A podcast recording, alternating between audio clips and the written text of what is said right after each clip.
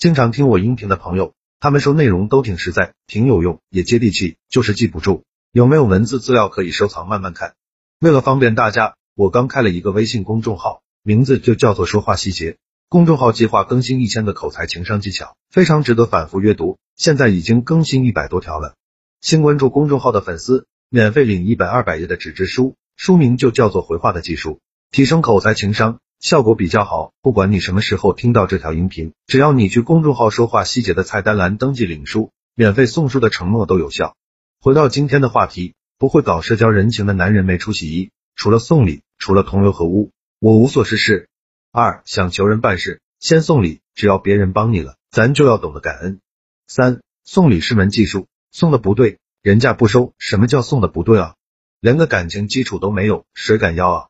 四不是我喜欢送钱，而是很多领导告诉我他喜欢钱，想要项目是吧？领导也不能白给咱呀。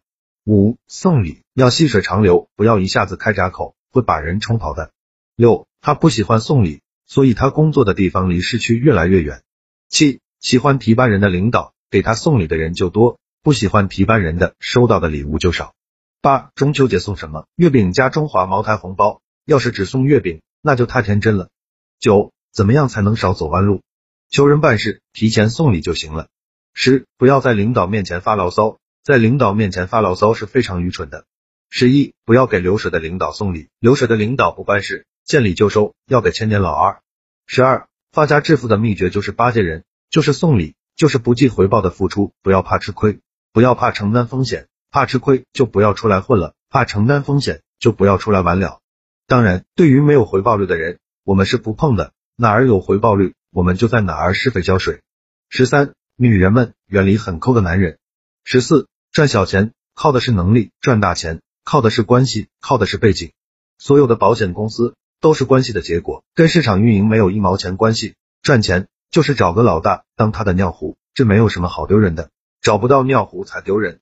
十五，新茶下来了，他给领导送了过去，立冬了，他又帮领导把取暖费交了。他下班了就陪领导喝酒，就这样糊弄着。不久他转正了。好了，这条音频到这里就结束了。想看文字版的文章，去我公众号说话细节就可以慢慢看了。记得免费领一本纸质书，二百页。很划算，肯定能让你短时间内快速提升自己的口才和情商。现在马上去关注就对了。